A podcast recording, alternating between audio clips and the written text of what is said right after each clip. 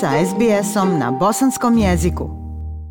U ovosedmičnom presjeku COVID-19 novi klaster slučajeva zaraze koronavirusom u Sidneju pojedine restrikcije za vrijeme praznika Božića i vijesti o transmanijskom putovanju početkom 2021. godine. Zdravstvene organizacije rade na tome da otkriju izvor koronavirus klastera sjevernog Sidneja u Novom Južnom Velsu.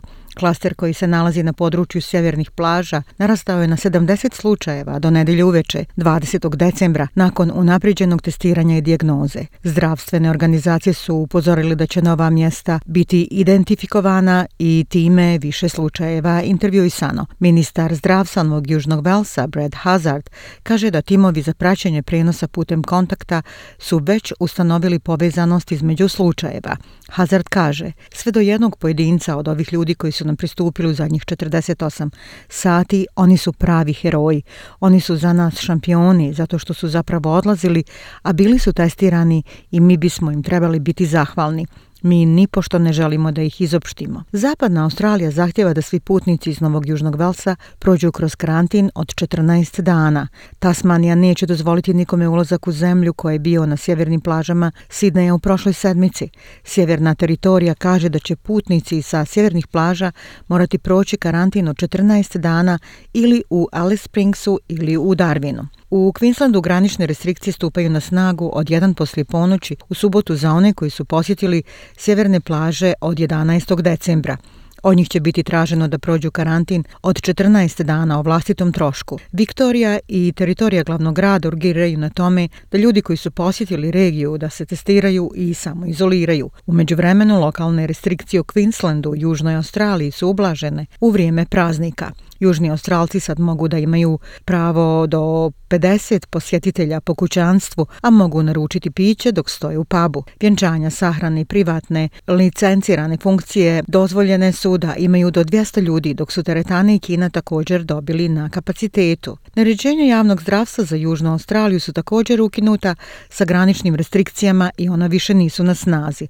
I plesni podi su se vratili svim otvorenjima u Queenslandu, uključujući pubove, klubove, noćne klubove, gdje se od plesača traži društvena distanca od 2 metra. Glavni zdravstveni dužnosnik dr. Janet Young kaže da će ljudi morati koristiti samo zdrav razum.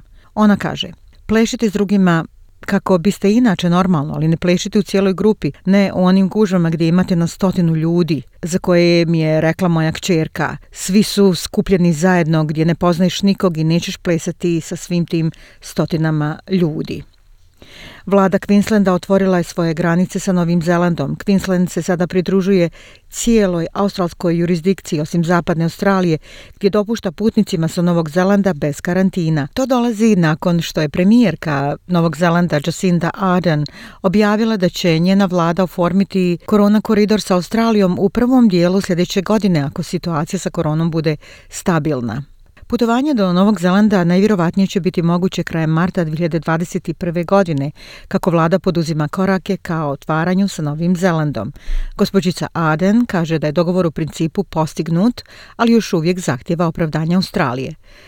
Jacinta Arden kaže, naša namjera je da damo datum za početak otvaranja bez karantinskog putovanja do Novog Zelanda ali mislimo za sad da novozelanđani uveliko mogu da cijene i poštuju vladin pristup da osigura a, da ne postoje nikakvi nepotrebni rizici kako ulazimo u ljeto. Premijerka Novog Južnog Velsa Gladys Berejiklian kaže da neće povećati njen državni limit za internacionalne dolaske sve do sljedeće godine.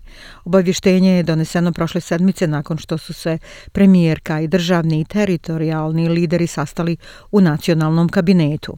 Novi Južni Vels trenutno prihvata 3000 putnika povratnika svake sedmice koji idu u obavezni hotelski karantin u roku trajanja od dvije sedmice. Premijer Scott Morrison kaže da više od 38.000 australaca koji su preko okeana žele povratak kući. Gospođica Beređiklijan kaže da će razmotriti svoju odluku u 2021. godini. Nisam sretna da vidim da se sistem hotelskog karantina ukine u ovom trenutku. Mislim da bi rizik bio previsok. Ovo je samo u Novom Južnom Velsu. Ja znam da druge države imaju drugačije aranžmane. Iz tog razloga broj od 3000 neće biti promijenjen u Novom Južnom Velsu. Savezni državni i teritorijalni lideri su se dogovorili da će dopustiti sezonskim radnicima iz regije Pacifika u Australiju. Restrikcije na internacionalnim dolacima znači da će mnoge farme u zemlji imati nedovoljno radnika da beru usjeve. Pod programom sezonskog radnika i pacifičke radne šeme od jurisdikcije će biti traženo da informiše Commonwealth o svojim COVID-19 protokolima za radnike prije nego što im bude odobrena viza. Premijer Scott Morrison kaže da su sezonski radnici vitalni za australsku ekonomiju. Svaka od ovih država i teritorija su suočene s različitim okolnostima na terenu i drugačijim sposobnostima i kapacitetima. U Queenslandu, na primjer, bilo je veoma uspješna karantina na farmi za program sezonskih radnika. Zahtjev vodeće kuće u viktorijanskom sistemu praćenja putem kontakta bio je izvanredan tokom drugog talasa koronavirus pandemije. Report e, pokazuje da zdravstveni sistem nije bio u mogućnosti da se nosi sa COVID-19 pandemijom i radnici za praćenje putem kontakta su morali ručno unositi podatke. Testovi australske COVID-19 vakcine su prekinuti prošle sedmice od strane istraživača Queenslandskog univerziteta. Vakcine su imale obećavajuće rezultate u početnom istraživanju, ali nisu nastavile sa testiranjem nakon što su neki učesnici vratili lažne pozitivne testove za HIV. Umeđu vremenu, australski ministar zdravstva kaže da je rana procjena za Pfizer i AstraZeneca vakcine protiv COVID-19 će biti kompletirane do kraja januara u oči predstavljanja u martu sljedeće godine. Ministar Greg Hunt kaže da su rezultati za AstraZeneca veoma pozitivni sa veličinom doze i vremenom koji su provjereni. On kaže, sa svim dešavanjima preko okeana, mi mislimo da imamo najbolje informacije na svijetu, da čuvamo i osiguramo Australce i da budemo sigurni u kretanju naprijed. Like, share, comment. Pratite SBS Bosnian na Facebooku.